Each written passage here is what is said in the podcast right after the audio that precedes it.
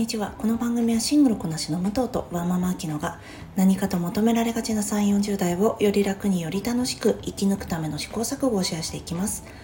私たちの正解のない話ですが、楽しんでいただければ嬉しいです。毎朝ろくじに配信しております。えー、今日は日曜日なので武藤の番外編を行いたいと思います。どうぞよろしくお願いします。えー、本当は今日はですね、ニモーナ、えー、ネットフリックスで配信されておりますアニメ映画のニモーナと、あとそれに伴ってシーラとプリンセス戦士のお話をしたいなと思っていたんですよね。夏休みに入ったところで、そうですね、性的少数、少数者を描いた作品、えー、クイアの表彰が素晴らしいと私が最近、えー、見て思ったニモーナという作品をね、ご紹介したいなと思ってていたんですが、ちょっとえっとまあ皆さんニュースなどでご存知の通り、今はね悲しい気持ちでいらっしゃる方も多いんじゃないかなと思って、こういった話が、あとはこういった表現の仕方が助けになる方もいらっしゃると思うんですが、今はちょっと距離を取りたいなと思われる方もいらっしゃると思うので、ちょっと今回はまた別の話をしようかなと思っていたんです。で、エミー賞の話をしようと思ったんです。で、エミー賞はくがつのじゅうよっかに、えー、今年はね ユーネクスト でなんと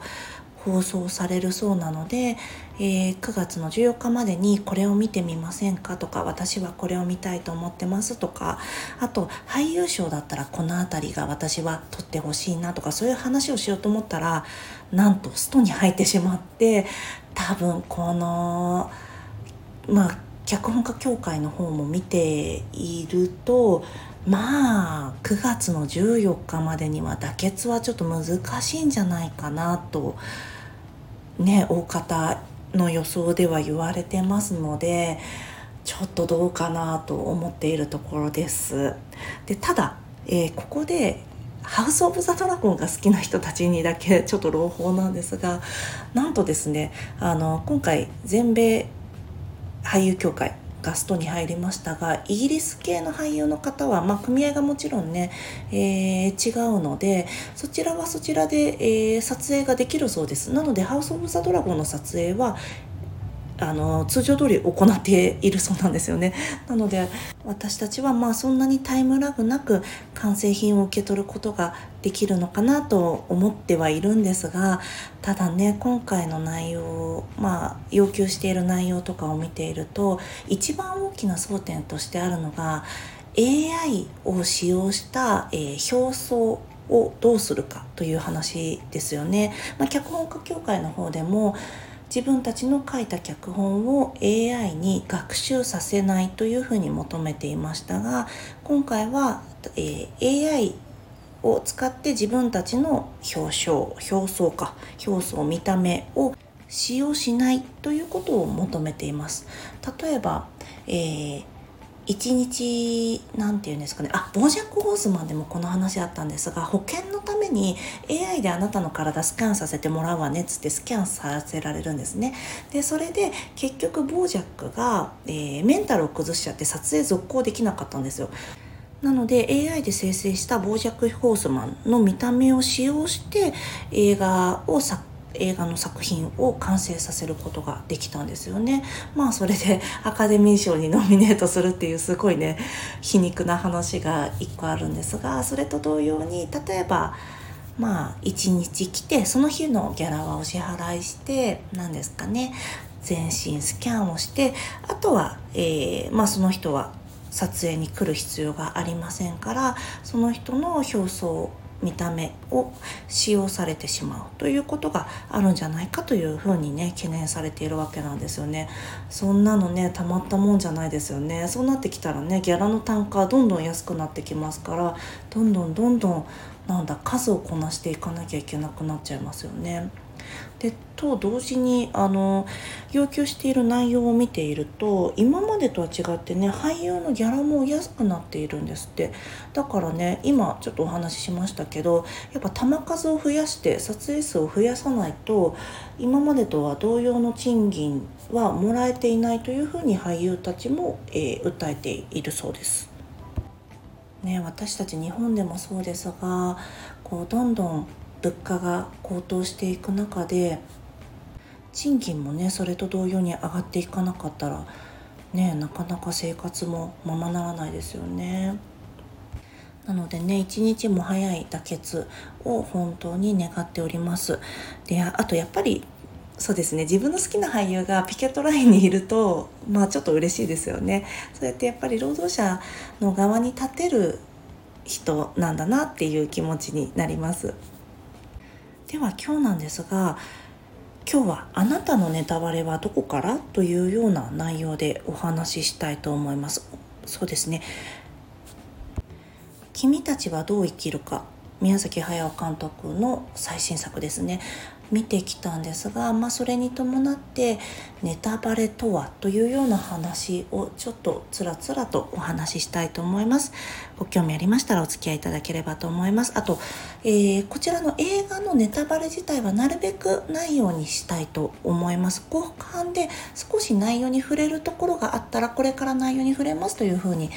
お伝えします。えー、皆さんもうご覧になりましたでしょうか。私は初日金曜日の夜レイトショーで見に行ってきました。で、ちょっと実家に帰ってたので田舎の、えー、映画館に行ってたんですが、それでもそれでもほとんどね満席に近いような客入りで、さすが宮崎駿ブランドだなと実感したところです。えー、あ、そうだ、この映画をねご存知ない方のためにちょっとご説明しますと、こちら、えー、宮崎駿監督のしちがつじゅうよっかに公開されました最新作「君たちはどう生きるか」なんですが、こちらタイトルとポスターのビジュアルのみが情報解禁されてまして、他は何にも情報の解禁がなかったんですよね。で、金曜日になってジブリの公式ツイッターの方からですね、えー、これ言っていいかな、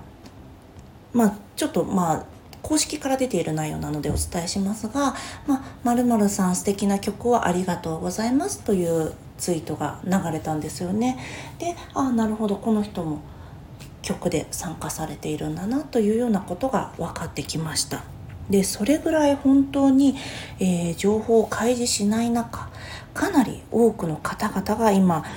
劇場に足を運んでいらっしゃるっていうのはね、本当にね稀有なことだし、なかなか踏み切れることでもないと思います。なのでこれはね、まあ、鈴木敏夫プロデューサーが今回そのような判断をしたらしいんですが、すごい英断であったなと思います。で、私自身なんですが、このように映画を見れる体験って皆さんありますか？ポスターとタイトルだけで誰が出演してるとかも全くない状態で見に行くことができるっていう体験が、私は今回今すごく稀有なねことを経験できたなと思って、えー、それだけでちょっと興奮した気持ちであります。例えばなんですが、今私バービーを見たいなと思っているんですが、バービーのですね、えー、情報がツイッターでどんどんどんどん出てくるんですよね。まあキャッチーだし、ミームとして使われているというのもすごく大きいんですが、必要以上にね本編の内容の、まあ、一部を見てしまうことになるので、なるべくねちょっとピンクのものが見えたらあのピントをなるべく外したりしてるんですけど、それでもちょっと見ちゃいますよね。そうなので情報をここまで入れないで見られること自体がすごく私は楽しい経験の一つになりました。なので皆さんもよかったらそれを味わうだけでもね面白いんじゃないかなと思います。あともう一つの理由として、私が早く見たかったのはもうツイッターを開けなくなっちゃうんですよね、ネタバレが怖くて。なのでこのツイッターを安心して見るためにとにかく早く見たいなと思っていたところです。なので皆さんあの初日の、えー、朝一で初日初回で行かれる方が、まあ、ファンの方は多かったんじゃないかなと思います。で、皆さん先ほどちらっとお話ししたんですが、あなたのネタバレはどこからでしょうか。先日私ある、まあ、会話の中で〇〇という作品を見ました、悲しかったですって言われている方に対して、別の方がえー、すごく楽しみにしてたのにネタバレやめてほしいですっていうような話をされてたんですね。あ、そっか、悲しかったです。もうそっか、ネタバレ、その人の感想ですよ。その人の感想だけどネタバレになっちゃうんだと思って、難しいなと思ったんですよね。なので私は今、えー、君たちはどう生きるかについては何もまだお話はしていないんですが、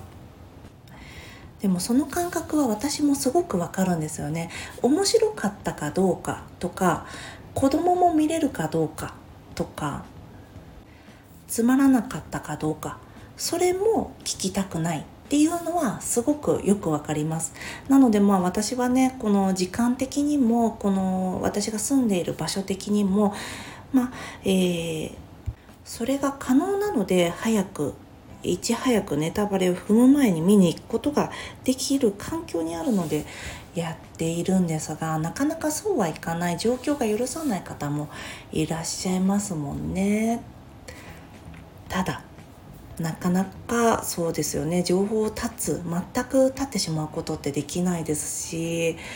でそこは映画のお話をするような、先ほどの〇〇という映画を見て悲しかったですというお話をされているところが、映画の情報について、えー、なんだろうな、情報交換する場なので、そうなってきたらどうしても入ってきちゃいますよね、ネタバレが。で、多分この視聴体験をね、損なうようなことは言わないにしても、私はこの映画が好きです、嫌いですというようなことぐらいはねえ、そんないいんじゃないかなと思います。例えば私もこの映画おすすめですって言う、言うってことは好きなんだろうなってわかると思うんです。だからね、難しいですよね。ちなみになんですが、どうでしょう皆さん、ネタバレ、私はですね、まあちょっと私がこれ特殊な環境に、まああの東京の都心にいて、日本の中ではなる早く劇場公開がされる場所に住んでいて、でしかもまあシングルで自分の自由に時間が使える環境にあるから、まあ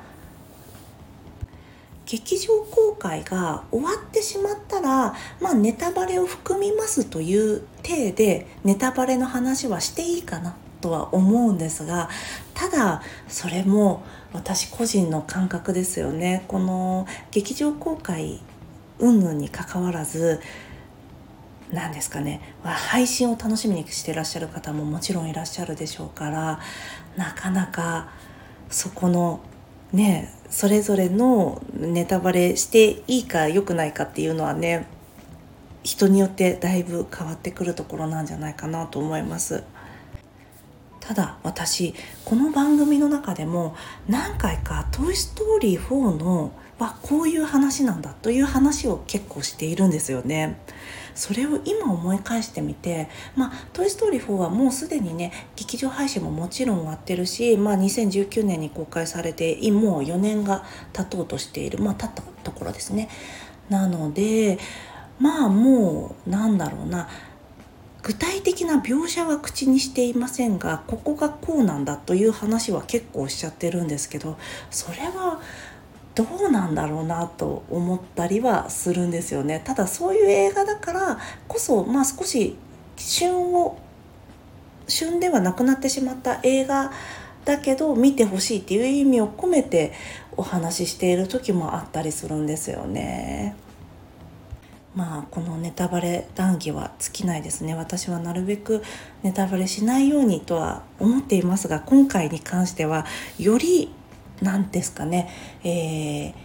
ネタバレ厳禁という空気がこのツイッターの中でも出てますので、気をつけてね発言したいなと思いました。では私の、えー、君たちはどう生きるかの感想、まあこれは本当あのまだ始まってそうですね、日曜日でみっかめになりますので、ちょっと今回は、えー、内容にそこまで触れないようなお話をしたいと思います。ただ、えー、皆さんが今のところ持っている情報としてはタイトルとポスターという方がほとんどだと思いますので、それ以上はもう入れたくないんだという方はもうここで、えー、終わりにしていただいて、もしご興味ありましたら、えー、また見られたら聞いてみてください。でもただそんなにね深くは話さないと思います。えー、では君たちはどう生きるかなんですが、まず私の感想としては美術がねすごい素晴らしかったんですよね。私ちょうどこの間、まあ、何とは言わないんですが日本映画を見た見てきたところだったんです。でその時に、えー、そうですね背景美術がまああここスペインのここの遺跡を丸々トレースしているなとか、あここはここの、えー、場所をトレースしているなっていうのが結構見て取れてしまったんですよね。で私それが少しやっぱり予算の兼ね合いもあるしさ、なんかなかなか丸々トレースすることでしか、うん、難しいよねって、新しいのを作り出していくのは難しいことだよねって思っていたところだったんですよね。ただそうやってトレースすることでね、もちろん聖地巡礼とかもできるんですけど、まあお話の内容としては ひゃくパーセント ゼロから作ったストーリーだったので、背景が現実にある世界のそれをトレースしてしまうってなるとちぐはぐな印象を私は持ったところだったんですよね。だったので、えー、今回、えー、背景がもうね見られた方はご存知だと思いますが、美術が本当になんていうんですか、裏打ちされた知識とセンスがなかったら描けないというようなめくるめく世界観だったんですよね。あとそこにですね、えー、今までの宮崎駿作品、例えばまあ、宮崎駿作品以外の、まあ、ジブリ作品も含めて、えー、いろんなモチーフが出てきていたんですよね。でそれをなんだろうな、エッグハント的に楽しむ要素もあったんじゃないかなと思います。ただそれをなんていうんですかね、えー、つなげてた、えー、ここはおそらくこのモチーフが使われているからこの人はこの作品でいうところのこれに当たる人なんだすいません、なんかすごい全部ね中あの具体的なことを言わずに分かりにくいと思うんですが、この人はこういうポジションに当たるんだろうなみたいなことをやるのはまだちょっとねパンフレットも出てきてない、公式の発表も出てきてないところなので早計かなと思うので、私はちょっとまだその今もらったもののみの情報で、えー、お話ししたいなと思っています。そうですね、あとはやっぱり今回はあのポスタービジュアルにもありましたあのアオサギのなんだろうなアオサギがあんなに、えーとまあ、現実のアオサギに近い描写で描いているのにもかかわらず、あのおじさんがね中にいるおじさんが出てくると途端にコミカルでなんだろう少し嫌悪感が湧くような見た目をしているんですよね。そこもすごくうまいなと思って、多分あれがもうちょっとシュッとしてたりとかもうちょっと可愛かったりしてもバランスとしてそれできたと思うんで、それの方がグッズも売れたと思うし、これ沼笠さんも言ってたんですけど私も本当にそういうふうに思います。ただあれあのアオサギをあのおじさんのままの姿にしていることとかも何ですかね、彼のセンスのなせる技だなと思います。あとはそうですね、エンドロールを見て本当にねあの他の方もおっしゃってましたけどアニメ界のアベンジャーズを集結させたような作品だったと言っていて本当にそうでしたよね。あと、まあ、声優の方もここで今は誰とは言わないですが、あいつものいつものメンバーですねっていう方もいらっしゃいますし、あこの方がこういうお仕事をされるんだっていう驚きもあったりしましたね。そうですね、内容にあんまり触れないようにするとここまでが限界かもしれないですね。ちょっとまた別の機会を設けてもう少し詳しくお話ししたいなと思います。そうですね、公開にしゅうかんぐらいしたらお話ししようかな、いっしゅうかんぐらいしたらどっかの回で話そうかなと思います。では今日も聞いていただきありがとうございます。この番組はスタンド エフエム はじめ各種ポッドキャストで配信しております。ハッシュタグ正解のない話でつぶやいていただきましたら私たちがいいねやコメントしに参ります。皆さんのいいねやコメント、いつも励みになっております。どうもありがとうございます。ではまた次回、失礼いたします。